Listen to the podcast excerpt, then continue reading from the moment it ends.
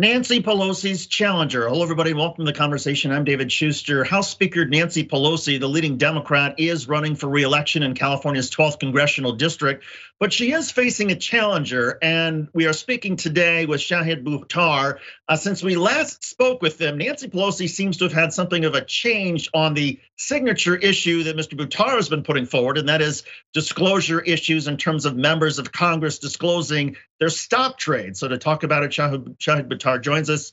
Um, thanks for being with us. So Nancy Pelosi says she now does support a ban on lawmakers trading stocks individually. What's your reaction? It's long overdue and it remains quite inadequate. The controversy has been framed as the way you described it disclosure over publicly traded stock trades. But it's actually worse than that. The ultimate problem is divided loyalties and conflicts of interest and the corporate corruption of the federal policymaking process that results. And those conflicts of interest don't just emerge from positions in publicly traded stocks, private equity investments, hedge fund investments, even real estate investments. Just as an example of this, there was a bill in 2020 that would have forced banks to pay the costs of housing, rents, and mortgage payments. It never got a hearing, it never got a vote. Might it have gotten a vote if Democrats weren't led in the House by a wealthy landlord? These are conflicts of interest that infect federal policymaking, and none of the proposed reforms that have been introduced would adequately address the problem. House Speaker Pelosi's husband apparently had stock trades in January that she revealed of $2.9 million in Apple, Walt Disney, PayPal, and Amex. Uh, anything particularly wrong with those companies? Well, it's not the companies so much that she trades that are the problem. It's the ways in which those companies' interests then infect her policymaking, right? So the most visible example of this might have been her participation in the Visa IPO many years ago when she then blocked proposed credit regulation that would have favored consumers and undermined the company that she had just invested in. So it's less about the particular companies and it's more about those companies' interests. For instance, Apple is a renowned uh, abuser of intellectual property rights. While it's better on some issues like corporate surveillance than other tech companies like Facebook, it's got problems of its own. You really can't invest in stocks without creating some sort of problem in terms of a conflict of interest and a divided loyalty. And the point ultimately is that disclosure is not enough. We need to ban policymakers from trying to profit from their offices. There is a constitutional prohibition on exactly that, the emoluments clause. The irony is that the only people in a position to enforce the emoluments clause are voters. And that's exactly why I'm running to replace a corrupt oligarch in order to help liberate at least my city's voice in Congress from this corrupting corporate influence. And Shahid, should that ban also extend to uh, to spouses, to other family members? Spouses, family members, staff, and their family members. No one with a hand in the federal policymaking process should be making money from it, particularly when that policymaking process does things like denying Americans the universal right to health care or impeding climate justice by continuing absurd fossil fuel subsidies. There are real world impacts of the corruption that these divided loyalties invite and entrench, and that Pelosi unfortunately embodies. And those impacts are being felt by hundreds of million Americans around the country, billions of people around the world, and untold numbers in the future who are going to have to grapple with the predatory policies passed by our Congress of millionaires filling their pockets at the public's expense. Shahid, when we spoke to you a couple of months ago, you were hoping to have some sort of a debate or direct opportunity to question uh, House Speaker Pelosi as part of this campaign. Has that materialized? Has there been any contact with her campaign, any willingness by her campaign to engage with you? Not only is her campaign completely unwilling to debate, but she has been unwilling to debate for 35 years. I want to broaden the circle here. Our impending primary on June 7th is one of the best kept secrets in the country. Not a single press outlet, even in San Francisco, has covered the race once yet. And I find it bizarre that with six weeks remaining before a federal election over one of the most powerful seats in Congress, uh, no one in the public has had an opportunity to hear about the issues. And so it's not just Pelosi refusing to debate, journalists are refusing to cover not just our race, but the issues. I want to make this really sharp. We put out a message to the climate change reporters at the New York Times. And one of them wrote back, and, our message was about our proposal to nationalize the fossil fuel sector. At the moment, Congress is investing uh, $20 billion a year in fossil fuel subsidies. It is absolutely insane. It would have been insane even before the climate crisis. In the middle of it, you just it it it defies description. And so we reach out to the New York Times. I'm running for Congress against Pelosi. This is one of our signature policies. And they write back, oh, this isn't something that we want to cover. And so we're going through in 2022 this reckoning over the abdication by large parts of the press of their constitutional function of informing our democracy. And I see journalists uh, really excited right now that movies about climate change, for instance, are getting recognized at award ceremonies. But still, the discussion about the actual policies that we need to guard the future from the predation of the past, it's not just the incumbents who don't want to discuss these issues. Even the press doesn't want to discuss these issues. It's one reason I'm so grateful for your work and the work of the Young Turks and to give viewers and voters an opportunity to hear the choices before them. That is the role of the press. And, well, and I'll agree with you that I think it is a huge abdication of much of the media to not cover these issues, to not cover the policy debates. But what I hear from a lot of the political media who might otherwise cover your race, and I've heard this when they talk about other races around the country, is they say, well, we don't want to invest a lot of ink or a lot of airtime because we just don't think that the incumbent has any chance of losing, that this is such a powerful incumbent. Why bother suggesting that this race is competitive? How do you respond to that? Well, ultimately, the reason that they think these races aren't competitive is because voters don't know the issues. Pelosi calls herself progressive and she gets away with it, right? She performatively kneels in kente cloth. And so people think that she's been supporting racial justice, even when she's been complicit in predatory policing. She does things like mouthing support now for the congressional, uh, for, for limits on congressional insider trading when she's been a poster child of corruption for 35 years. She talks about Democrats wanting to uh, you know, stand with people grappling with the challenges imposed by the pandemic while she blocks a vote for Medicare for all from even proceeding. And as a result, Americans uniquely in the world are the only people, while everyone's dealing with the pandemic, only Americans are grappling with medical debt. And it's medical debt to the tune of tens of billions of dollars, while this oligarch has frozen the federal minimum wage for 10 years and repeatedly engineered tax breaks favoring the wealthy herself and her wealthy friends. And if voters knew those issues, this seat would be quite competitive. A sharper way I might put that is that if the press showed up for work and San Franciscans understood how we have been represented for 35 years and my neighbors understood the choices before us, I have no doubt that I'll be the representative in the House of Representatives uh, doing the job of championing my city's proud visionary values in the next term. But some of us have pressed Nancy Pelosi's office, for example, on not allowing a, Medicare vote. Uh, the response back is, well, look, she supports Medicare for all, but she has a responsibility to the entire Democratic caucus to look out for everybody's interests. And why bother bringing something to a vote as the leader of the Democratic caucus that is not going to pass? That she seems to sort of have this sort of understanding or this agreement that, sure, if a measure looks like it will pass the Democratic caucus, then she'll bring it forward. If it doesn't have a chance, then she won't. Um, that distinction between her own personal views and her leadership responsibilities. What do you make of it? It's an entirely disingenuous claim that doesn't hold water. Medicare for all is favored by bipartisan majorities across the United States. The reason Nancy Pelosi doesn't want to bring it to a vote is because A, she doesn't want members of her caucus who are unwilling to support the policy to have to bear accountability for that decision. You might include her among them. And the claim by the speaker that she is playing some four dimensional chess, when at the end of the day, this is simply an affirmative denial of human rights. And human rights violations demand accountability. And there's no, frankly, excuse that justifies them. She can make up any number of political excuses, but at the end of the day, if we have a global pandemic, a million Americans dead, bipartisan majorities across the entire country favoring a proposal that is already in place around the rest of the industrialized world, there is not a single good reason that the House has not yet embraced this policy. It is an ongoing reflection of the corporate corruption of the federal making process that we're, of the policy making process that we've been discussing. And Shahid, as we discussed, uh, you're not getting much attention. The, the, the political process is not covering the race. They're not covering the issues. So what do you do between now and June the 7th to try to bring this in front of the voters of California's 12th congressional district?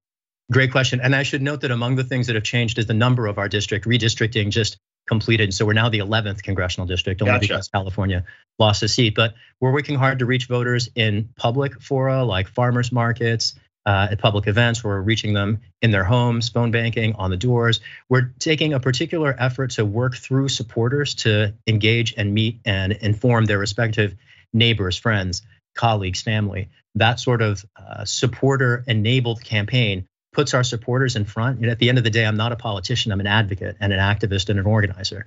And so our path to getting me here in the first place was organizing the community and finding people who share our concerns about the future, finding ways for them to support the campaign, not just donating and volunteering, but doing things like hosting gatherings to inform their neighbors and their friends about the issues that the press isn't covering. Those are the kinds of events that I've been very uh, grateful for the opportunity to do. And I'm very grateful to all of our supporters, uh, the thousands of them across the country, and particularly the podcasters who've done the work that the institutional press has failed. I should make clear that while I would only have the opportunity if successful to represent San Francisco, uh, the values and the principles that I'm running on are widely shared across the country. And so we're very eager to invite anyone who cares about climate justice or healthcare or ending the corporate corruption of Congress to consider joining us, to volunteer with us from wherever you live or donating from wherever you might be at shahidforchange.us. Shahidforchange.us. And again, people can go there until uh, June the 7th. Uh, and Shahid, let's just suppose um, you don't win, is it still something of a moral victory that you're getting at least these issues out there, whether it's on this platform or other platforms, or talking to the voters of the district and clearly having an impact on Speaker Pelosi, at least moving her a little bit on when it comes to uh, stock trades and disclosures? It's actually the seventh issue where she's conceded a policy to our campaign. Over the course of the time that I've run for this seat, we've managed to hold Pelosi accountable and change her positions on worker rights on civil rights and policing, funding the postal service, impeaching a criminal president, um, and asserting congressional war powers to block unilateral executive action. There's lots of issues on which we've had impacts, you know, well beyond our race. And the opportunity to punch above my weight is what I'm grateful for, and I'm eager to hold this oligarch accountable and win my city a new voice. Shahid Buttar, he is the opponent of Nancy Pelosi in the Democratic primary, June the 7th, California's 11th congressional district. Shahid, good luck to you, and thanks for coming on. As always, we appreciate it. Thanks so much for having me, David. You got it. Is a wealth tax the answer? Hello, everybody. Welcome back to the conversation. I'm David Shuster. There are growing concerns around the globe over the growing gap between wealthy and poor, not just in the United States, of course, but literally around the globe.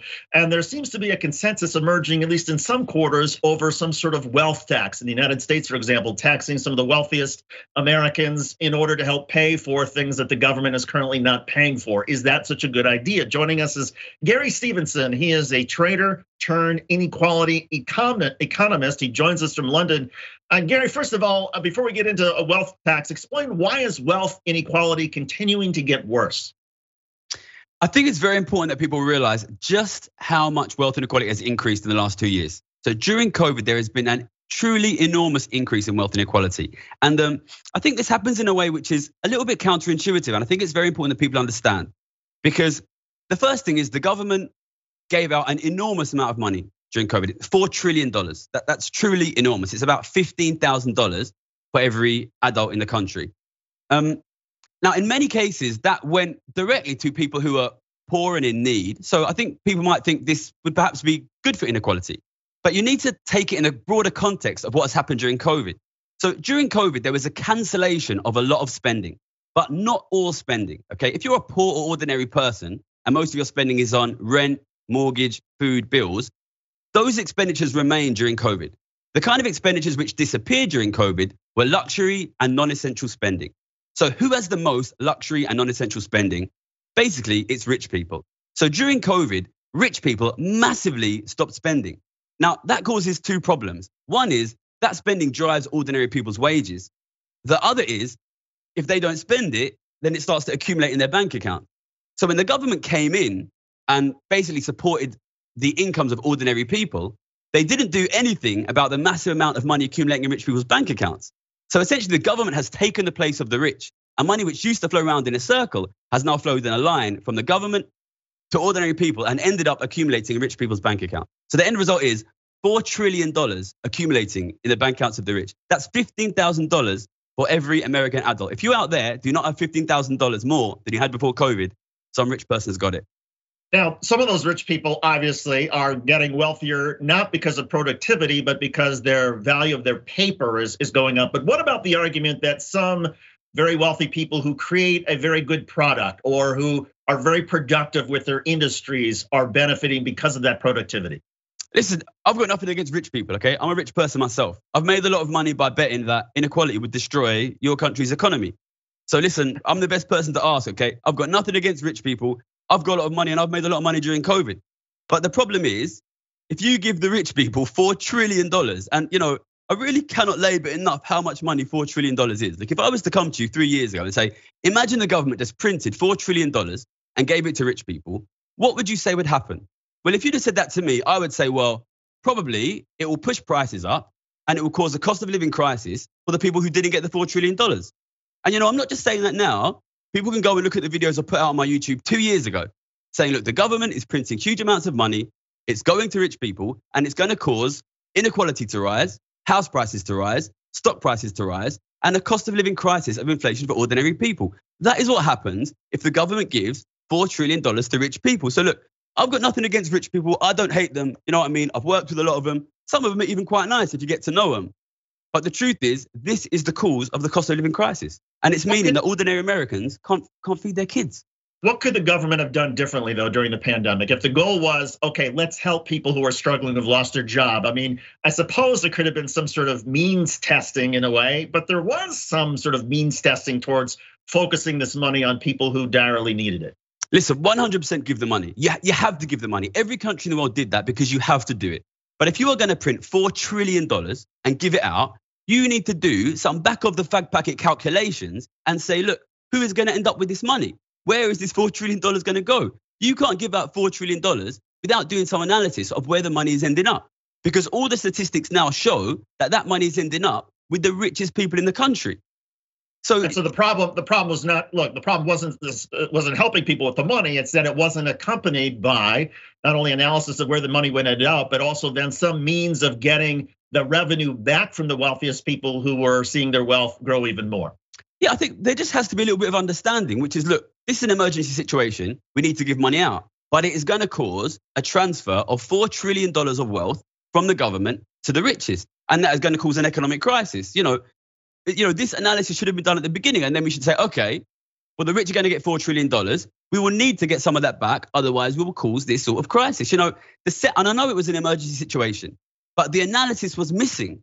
Four trillion dollars has transferred from the US government to the wealthiest people in the country. It is the largest and quickest ever increase in wealth inequality in the United States.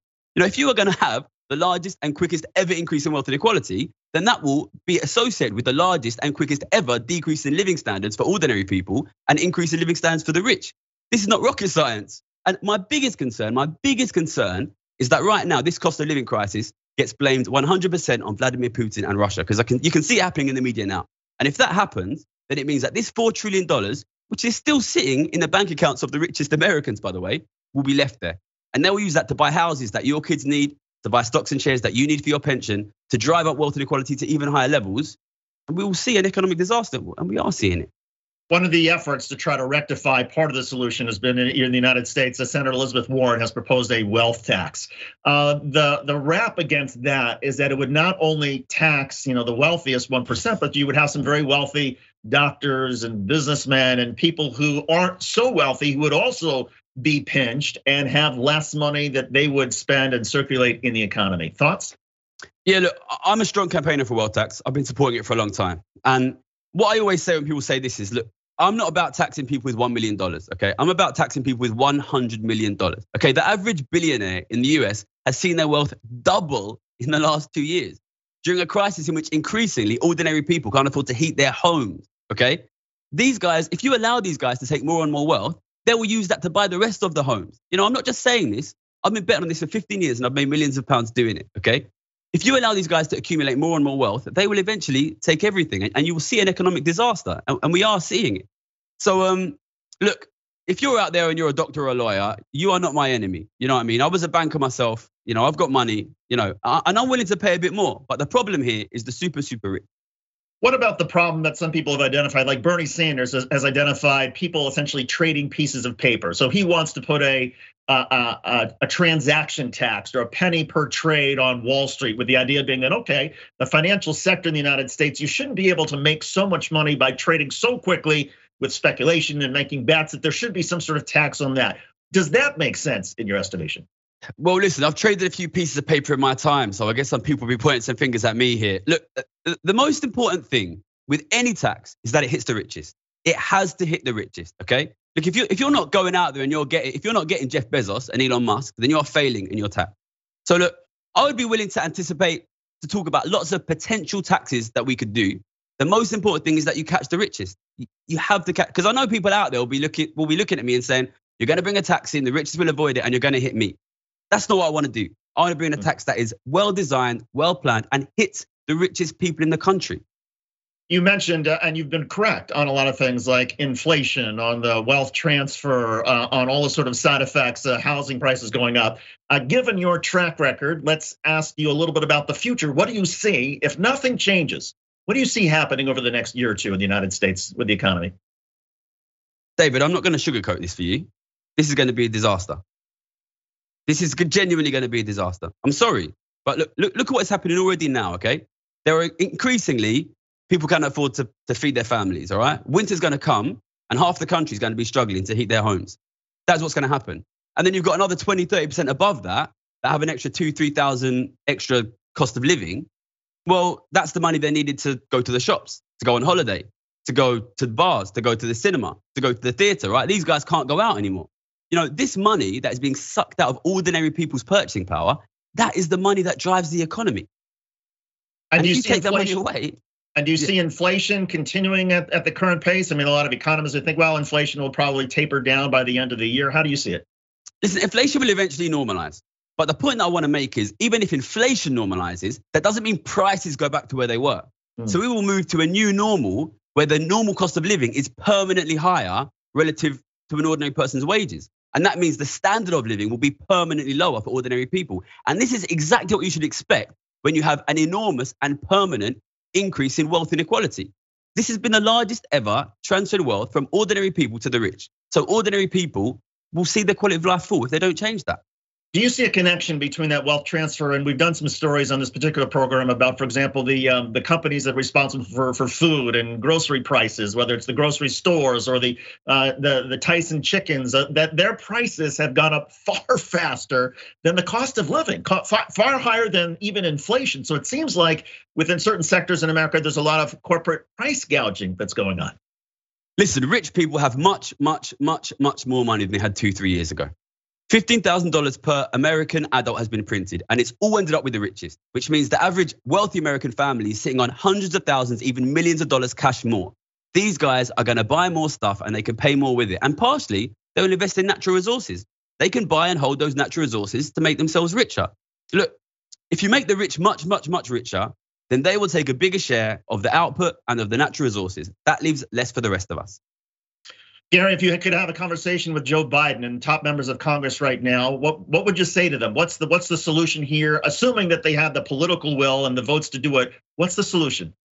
Listen, you guys have presided over the biggest and fastest ever increase in wealth inequality, but it's fixable. The money is there. That $4 trillion is sitting in the bank accounts of the richest Americans, while ordinary people are struggling to heat their homes and feed their families. $4 trillion is there. You have to access it. Be careful, plan a tax that works, but you have to tax the richest. It's the only way to avoid an economic disaster here. And finally, Gary, how did you go from being a trader to being somebody who is essentially a, an advocate for, for this kind of work? Oh, well, I don't have much time, but um, uh, yeah, I'm from East London, near the financial centre. Um, I went to the London School of Economics, and um, actually, before the financial crisis, Citibank used to hire one trader a year through a card game, which is basically a maths game. Um, I'm good at maths, I'm good at games, so I entered that and I won. And uh, yeah, I became a trader in them. I was quite a good one. If people want to know more, they can check out my YouTube, Gary's Economics. Lots of information there. okay. Gary Stevenson, he's a trader turned inequality economist. Gary, good of you to join us. Uh, thanks for being with us. We appreciate it. Thank you. And that'll do it for this edition of The Conversation. On behalf of Asher Cofield, Gina Kim, Craig Lowry, I'm David Shuster. Uh, thanks for watching. We'll see you next time.